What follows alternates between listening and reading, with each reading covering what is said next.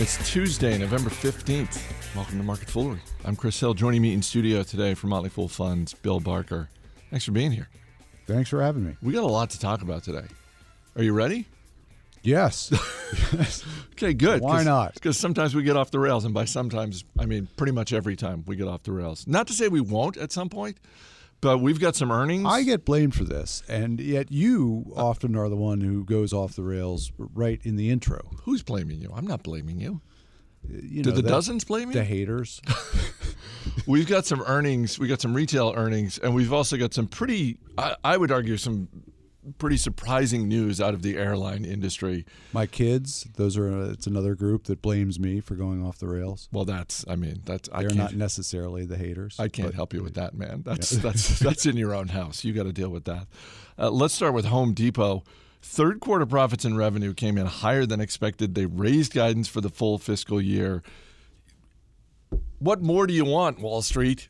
What more could you possibly want? And why is the stock selling off? Not to some huge degree. It's it's down a couple of percentage points, but this is another rock solid quarter from Home Depot. They're raising guidance. They're putting up uh, same store sales f- at five and a half percent. I mean, this is Right. It, it's all good, and uh, frequently, so we look at what happens on the day of or the morning of something like that, and, and the stock doesn't necessarily move uh, in the first couple of hours the way you think that the numbers uh, dictate that it should.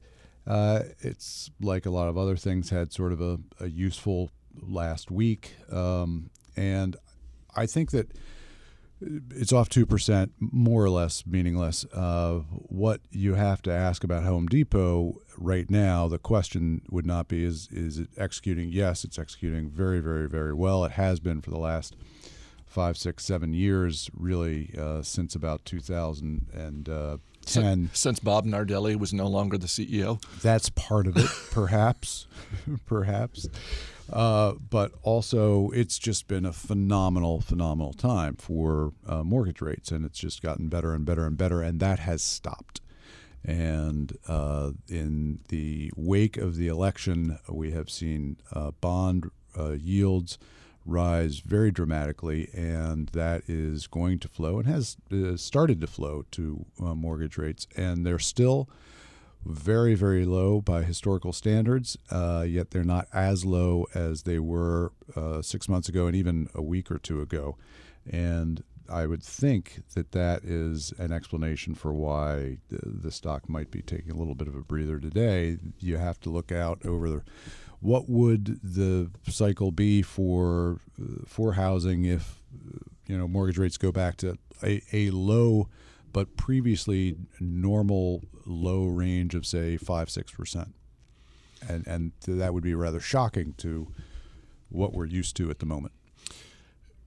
When you look at Home Depot on a valuation basis, does it look pricey at all? Because this is, and you're right, the fact that it's down 2% it doesn't hold any great meaning. It is a mild surprise to me just because of how well they execute and the raising of the guidance. Uh, and also the fact that this was uh, this is not a stock that's trading at an all-time high. So it's not quite in that category of you better deliver perfect earnings and perfect guidance and anything less than that and it will sell off. So I'm just wondering is this is this getting a little pricey?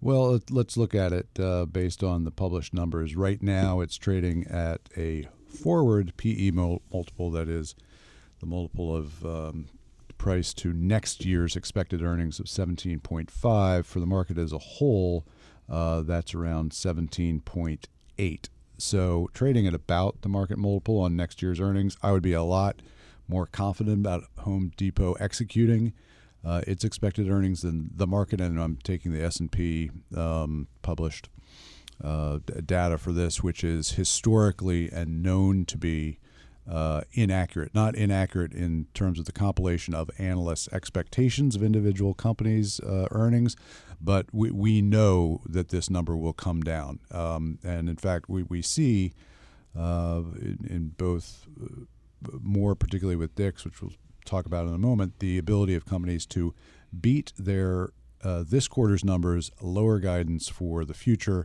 Companies are constantly lowering guidance to the point where they're going to beat it in, in the given quarter, but but the future always looks a little less bright uh, as you get closer to it. If you were CEO of a public company, would you offer guidance? I think it would depend on on the company. I understand the reason to not offer guidance, and I think that companies that don't offer guidance as a group, uh, I tend to admire. Um, except for the companies which have been offering guidance and then start hitting some rocky patches and decide now we're not going to offer guidance, and that's not a particularly good sign. But it, it, it does constrain your business to always be trying to hit a quarterly number. And so I think that uh, to, to the degree that you give a wide range of guidance, um, I, I, prefer that over a tight range. Yeah, I think if uh, if I were the people running Snapchat, which is expected to go public next year, I, I, I think because you're right. If you're offering guidance and all of a sudden you say uh, things aren't going well, we're going to pull back on that. That's a bad sign, and and frankly, that's a little weak. But I do think if you're a private company and you're gearing up to go public, I think right out of the gate you would do yourself a favor by just saying, "Oh, and by the way, we're not offering guidance. Do your homework, take your best shot, but we're not offering guidance." Well, uh, so if you're Snapchat and you're you're thinking of coming public, whatever, uh, is one of the things you have to start thinking about is how much demand there is for your stock, and will you increase the demand for it by giving some guidance? If that's the case, then you're doing your existing shareholders a service by giving the market the information the market wants in order to. At that point, it does absolutely fall in the company's interest to try to get the highest stock price because they're trading, uh, you know, the shares of their company for cash, and the cash is what they're going to use to expand the company. So, you know, there are always sort of competing interests. You mentioned uh, Dick's Sporting Goods. Uh, third quarter profits and revenue looked really good. Once again, same store sales up more than 5%. Stock selling off, this one makes a little bit more sense to me just because even with the sell off today, shares of Dick's Sporting Goods up 50% over the past year. So this, I haven't looked at the valuation, but this has had a nice ride over the last 12 months. Yeah, they've had a nice ride in some part, maybe large part, due to Sports Authority uh, and uh, to a lesser extent, City Sports uh, both going out of business. Yeah, when your competition goes bankrupt, that's yes, usually a win for you. When your main national competition goes bankrupt, uh, that is nothing but good, and it has been nothing but good for for Dick's. They're down today because they, getting back to guidance, have guided for. Uh, $1.19 to $1.31 for the, the next quarter, and $1.32 was expected. So uh, that's an issue. Uh, it's possibly conservative what they're doing because the numbers this quarter really were very good. Comps up uh, 5.2%. And boy, if you can grow um, comps at 5%, and keep that steady. Uh, one of the reasons that it's not surprising that they're getting that level of, of comp growth is Sports Authority is no longer around. Uh, a lot of the liquidation of the Sports Authority inventory has occurred by now, still going on, um, but Dick's is there to absorb a whole lot of customers. I suppose it makes sense, though, uh, that the guidance expectation was higher because it's great when your main competition goes out of business. One of the ripple effects of that is more is expected of you. Yes, and uh, the question, and I haven't heard the conference call to see why uh, guidance was lowered um, in this particular case. And you know, the fourth quarter for this company, as with many many others, uh, is a huge one. Um, so, whereas, for instance, in the third quarter, company uh, just made forty five cents um, for the quarter. You know, a dollar thirteen, sorry, a dollar thirty ish is is what it's guiding to. So it's a retailer. Uh, a lot of the year happens in the fourth quarter, and guidance for the fourth quarter is a bit conservative. So the stock is selling off quite a bit. As you say, there are a lot of people sitting on big, big uh, winnings this year from their ownership. And um, I don't know, is, is this a store you frequent? I I don't know where the closest Dick's Sporting Goods is. There I used know it's not really that much around us. not around here. No, um, Could move into that empty Sports Authority. That's, they, that that's down Route One. Yeah, down Route One. they could yeah. absolutely do that. Yeah, that space is available. Uh, there is a joke that uh, Warren Buffett put into one of his annual letters one year uh, that he- he attributed to Richard Branson, and the joke is, um, if you want to know how to become a millionaire, um, start by being a billionaire and then buy an airline.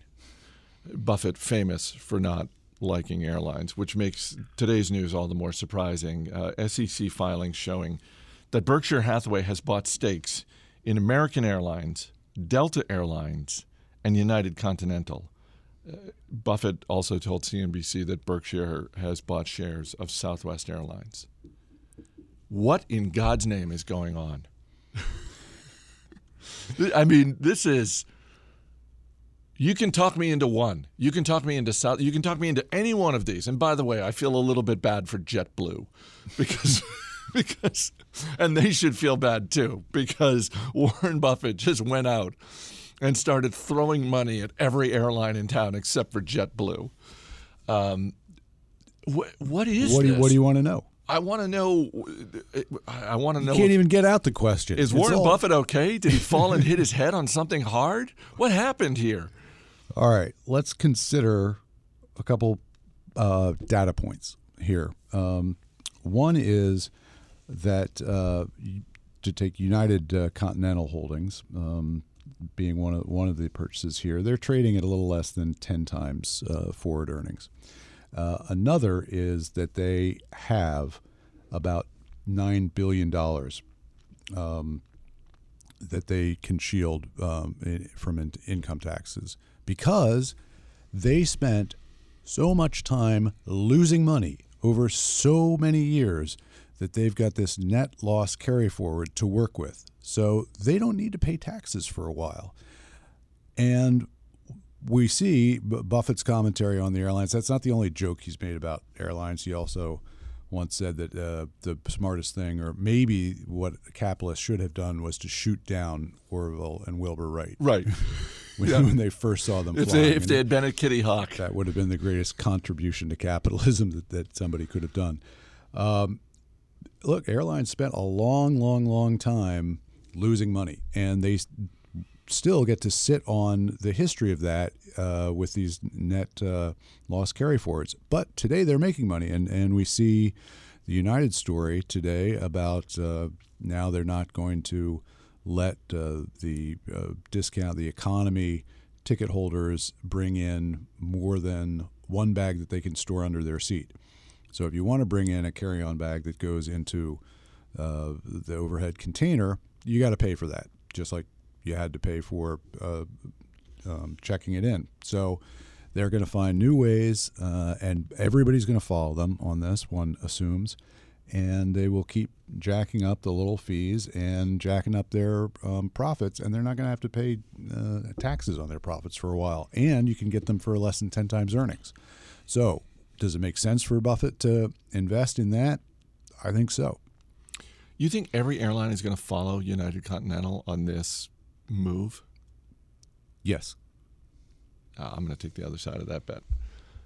I think I you're think, hoping. That's all you're doing is you're hoping that you're going to be able to fly and still bring. that's why you're betting that. So, uh, other than your hope that that is the case, do you, no. I think I think you think United did not study whether they can pull this off and are just going to like w- try it and see and and uh, nobody else? Unlike the last time when somebody I don't remember who was the first one to bring in, you know, um, uh, fees for checking your bag, but everybody followed that one. no Southwest didn't. Everybody but Southwest. Yeah, I think Southwest has has carved out their little corner, and this just plays into their strength. I think. I think Southwest does have their little corner, and I think that United and American and Delta are all the same thing. Really do feel a little bad for JetBlue. Well, they've got their little corner. What's their little corner? Everybody gets a TV. Yeah, That's a good corner, actually. Yeah. so the last I mean, couple, you- the last couple of times I've flown up to Boston, I've done JetBlue, and that's pretty great. Right. Tell me. So you that's what comes to mind. Yeah. And what comes to mind with Delta and Air, uh, you know, United and American.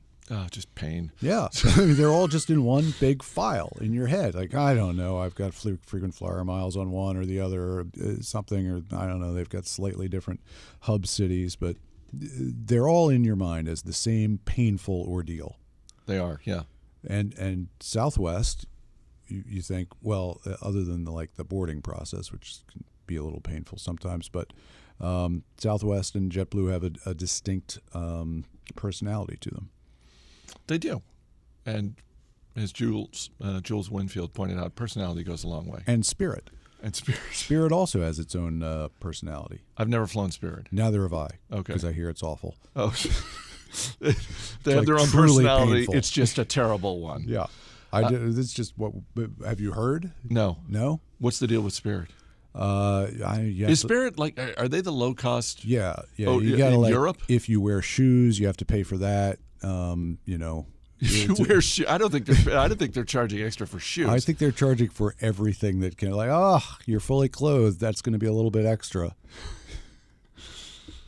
Yeah, that can go either way. I think. um, uh, sticking with the travel uh, theme, by the way, um, according to the AAA travel forecast, which was released this morning, one million more Americans are expected to travel this Thanksgiving than last year. This is the eighth consecutive year uh, of increased number of Americans on the road.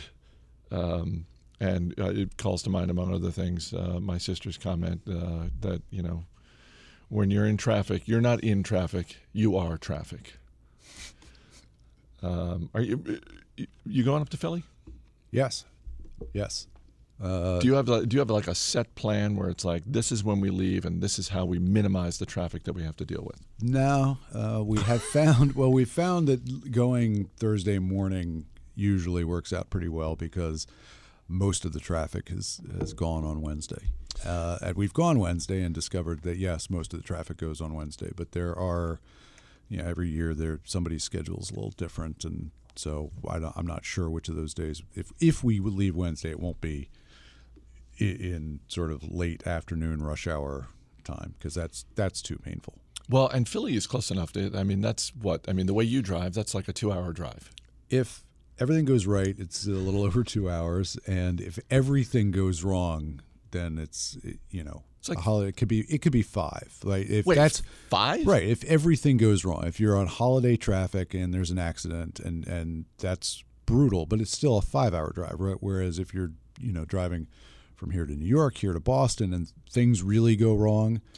Now you're getting into 10, 12 hour Yeah, drives. that's a potential overnight motel situation. Yeah, I was, you would never make that drive. No, no, no, no. Fly up. Yeah. Fly up to TF Green Airport in uh, Providence, Rhode Island.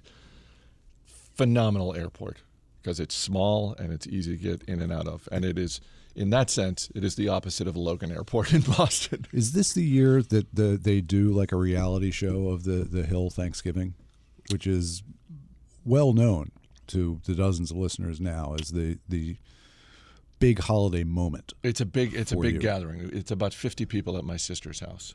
And so, so yeah. Craziness ensues, right? I don't know about craziness. I I also mean, know I enough, know- for, I also- enough for like a reality TV show. I don't I don't know that the cameras would fit in the in the house. It's pretty cozy, but it's good. It's a good time. like the, the the real hills of New England or something.